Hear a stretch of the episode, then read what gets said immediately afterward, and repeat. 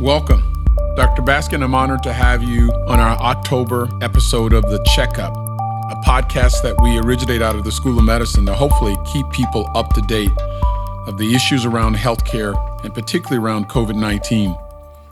We have a diverse audience that really spans around many areas in our area and hopefully broader than that. So I want to make sure people get to know a little bit about you. So tell us your title and department and where you currently serve, and so people can get that part. Sure. So, first, I'm delighted to have been selected to talk with you today. And I am a professor of preventive medicine in the Department of Medicine, and also serve as the vice chair for culture and diversity in the department. Another hat of mine is as the associate director for community outreach and engagement for our O'Neal Comprehensive Cancer Center. So, you're an academic scientist working on disparities with an area focus in cancer, it sounds like. Can you maybe share a little bit of your journey into the academic medicine, how you get started, and what was your pathway to get here? So, my pathway was actually not a linear path, and it actually wasn't one that I started off in this direction. So when I was a undergraduate at Emory University, I focused on psychology and sociology and thought that I would become a psychologist focusing on clinical work primarily in African American communities. And by and large, that's where my career took me. I completed my graduate degree at Georgia State University, became licensed, and then I was in the middle of my postdoctoral training when my training director talked to us about finding individuals in the community that were doing things that we were interested in. And so that path led me to um, someone I didn't know. It was a cold email to someone who was a faculty member in the School of Public Health at Emory and walked in and he told me about public health and how that was a perfect match for my interest to focus on um, vulnerable populations, but to be able to do that to as many people as possible. So I started working with him in public health on projects related to obesity in African American girls. And that spawned into a total interest in health disparities and obesity research, and eventually about how that would lead into cancer disparities. And, you know, from there, I came over to UAB 16 years ago, and the rest is history. Are you the only one in your family sort of in the medical world, or are there others? So I have others. So my older sister is actually a nurse and in Atlanta, and her daughter is also a nurse. And I come from a long lineage of nurses. So my grandmother, my maternal grandmother, was for all practical purposes a nurse in her small rural town in Georgia, and she helped to deliver pretty much all the babies that were born in that particular area. So I think that's been certainly an interest in my family, and I welcome the opportunity to be able to extend that. Great. That's a great story. Monica, let's talk about this subject of disparities. From your perspective, what are the disparities or what is disparities in healthcare that we need to be aware of? Number two, why do you think it is or is it driven by systemic issues? And then maybe on the end, how has this, if you would, this coming together of the deaths of George Floyd Ahmaud Arbery, Breonna Taylor, and COVID 19 created a crisis that we see now? Yeah. So, great questions, a lot to unpack there. I think that when it comes to disparities or health disparities in particular, there are a number of things that we should be aware of and cognizant of. So, we know that for all the major chronic health conditions, cancer, diabetes, cardiovascular disease, and others, that there are systemic differences between those individuals who are more likely or at greater risk of having those diseases and then also of dying from those conditions. And what we also know is that a lot of that this has nothing to do with biology. A great deal of that has to do with the social determinants of health. So, where people live, where they grew up and play and go to school, those things have a major role in terms of who gets sick and who remains healthy and who lives longer or shorter. And some of those issues have to do with, you know, having appropriate housing, economic stability, education a small part of that is access to high quality care, but the other factors are really fa- have been found to have a profound impact on who's healthy and the disparities.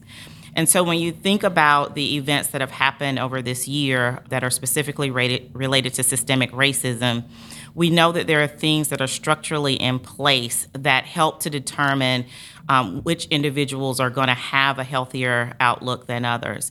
And so when we see things like the policies and practices that have happened in our country over time, from slavery to legal segregation to you know the old version of Jim Crow or what some people call the new version of Jim Crow, we see that there are systems in place that continue to either create or perpetuate the differences that we see in health.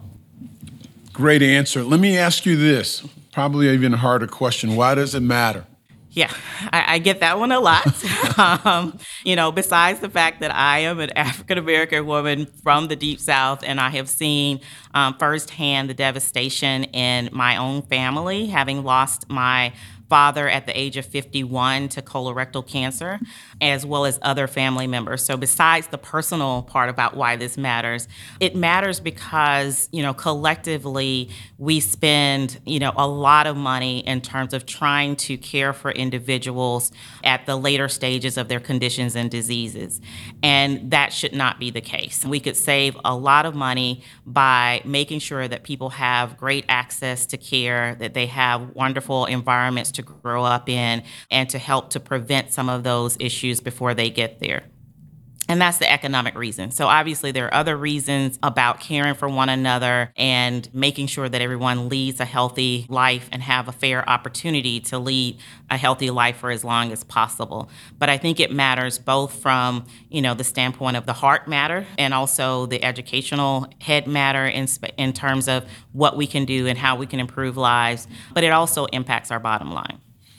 Yeah, I think you're absolutely right. It economically makes sense but from a lives lost, it also makes sense that if people could have a chance to live their full potential and contribute, it would be a massive infusion of talent for our country that we've lost so many so early. Absolutely. I think your point well taken about the confluence of these things are really have galvanized our country.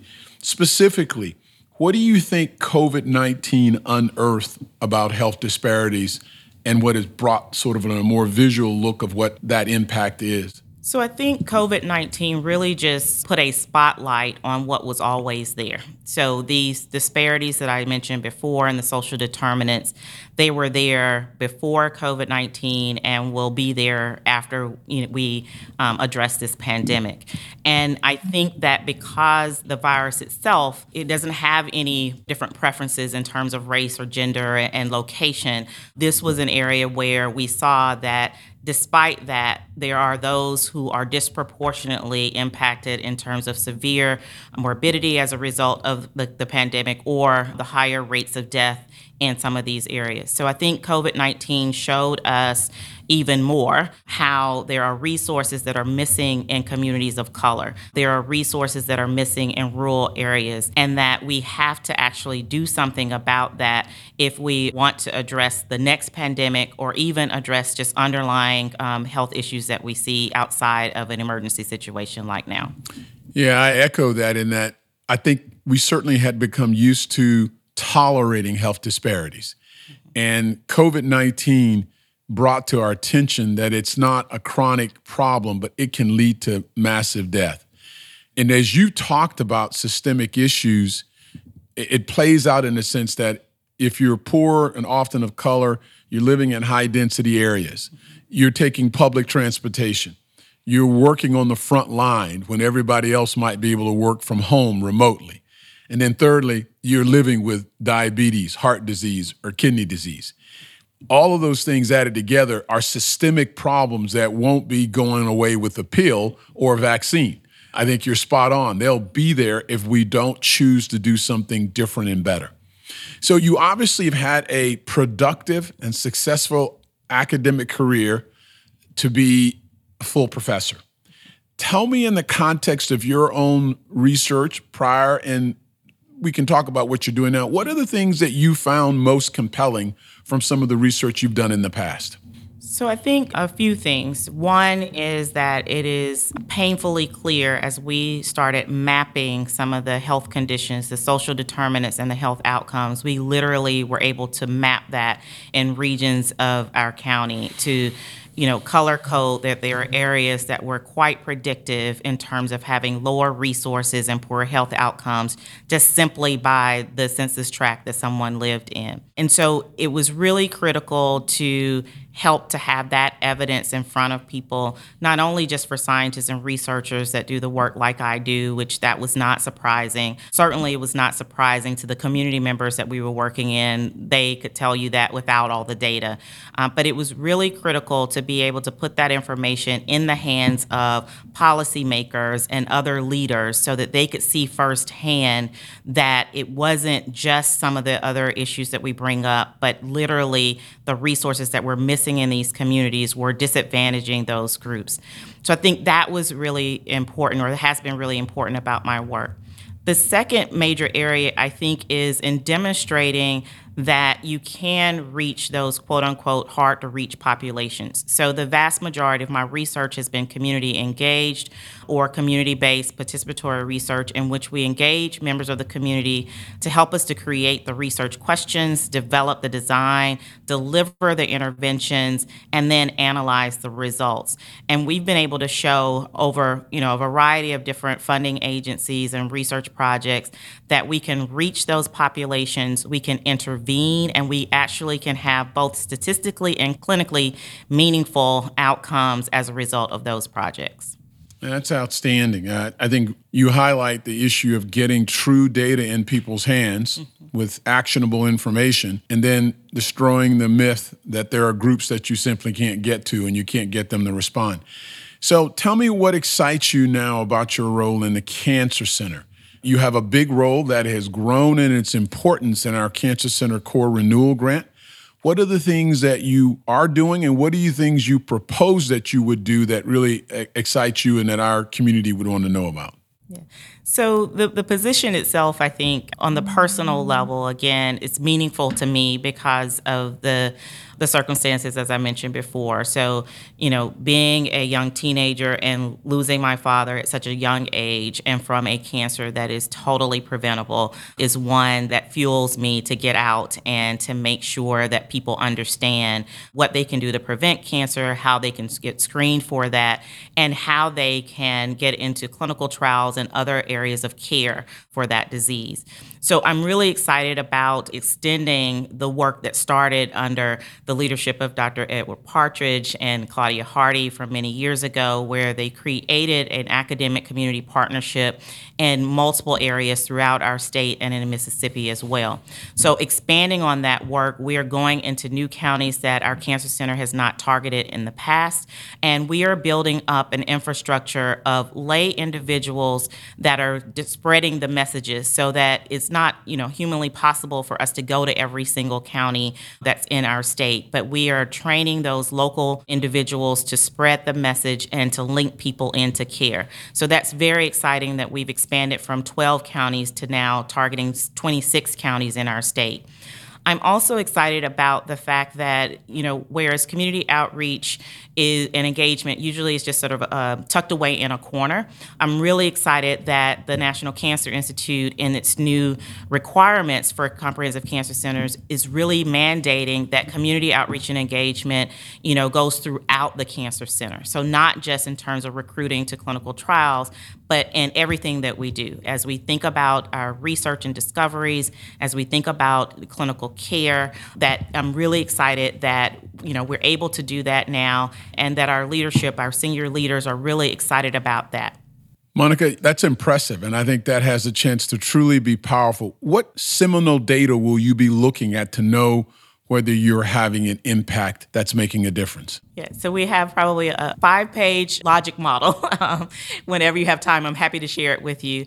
But I think there are some components of that. So, first and foremost, we want to track how many individuals we are reaching. We want to expand and reach more people than ever before. We also want to make sure that we are getting people in to be screened, and we want to reduce those disparities that we see in terms of who's being screened for our primary cancers or not. So we're tracking that number. We also want to see an increase in the number of individuals, particularly those who are underrepresented in biomedical research, to be enrolled in clinical trials. We understand that we have treatments for those who have lost hope about the traditional treatments. We have some opportunities for them to enroll and have benefits from that area. And so we want we're looking at those increases as well. Ultimately, our long term goal is pretty obvious. We want to reduce the number of people who have cancer, and we certainly want to reduce the number of people who die from cancer at an earlier than expected age. You're so right that another disparity within the disparity of cancer care is not only those outcomes and access to just current standard therapy, there's a disparity of those people who are in clinical trials. Mm-hmm. So few almost a tenfold difference in their participation in clinical trials, which is another huge factor that we know further expands disparities because we understand that the best clinical care that you can get is most likely on a clinical trial. And we are the least of those who participate in doing so. So, Monica, I appreciate too you sharing the fact that the NCI has now stepped up to say this is not peripheral. Mm-hmm. It's more central to who we are as a cancer center. How might an academic institution, a cancer center, be a active and vital participant in dealing with the current ills in our society beyond healthcare? Great question. I think that academic medical centers, particularly those that are as large as ours and has such a major impact economically, not only in the city of Birmingham, but also in the state, I think that we can and should be better partners in our communities. So some of that has to do with, you know, making sure that we can employ individuals in our area, that we are doing our best to educate and train those individuals as well, and that we are taking a critical look at the diversity within our own workforce. So the we don't in my opinion, we don't get to tackle the new discoveries and figure out ways to eliminate or reduce health disparities until we have a workforce that is appropriate and representative of those individuals that we're trying to treat. So I think we can and should do all of that. We also have a pretty powerful voice when it comes to influencing policy. And I think we have to provide our, our policymakers with the evidence, the information, as I mentioned before, put that in front of them, as well as the personal stories about our patients, about our community residents, so that they are empowered to do the right thing to ensure that everyone does have that fair opportunity to live a long and healthy life. So, Monica, we, a little bit on the external impact that we could have on these systemic issues that have affected the racial uh, injustice uh, platform we've seen across our country. Can you speak to what we internally need to do to be models of addressing unaddressed issues related to this topic of racial injustice? Yeah, I think the, the critical thing is to first acknowledge the history of medicine and how it has played a major role in some of the systemic racism that exists. So we need to just simply say it's so. So for many individuals of color, we are led to believe that these are individual issues, that these are issues around competency or not being the appropriate person. But there are things that are put in place systemically and historically that have paved the way for there to be doubt about people of color being in leadership roles or being in medicine in general. So I think we have to acknowledge that history.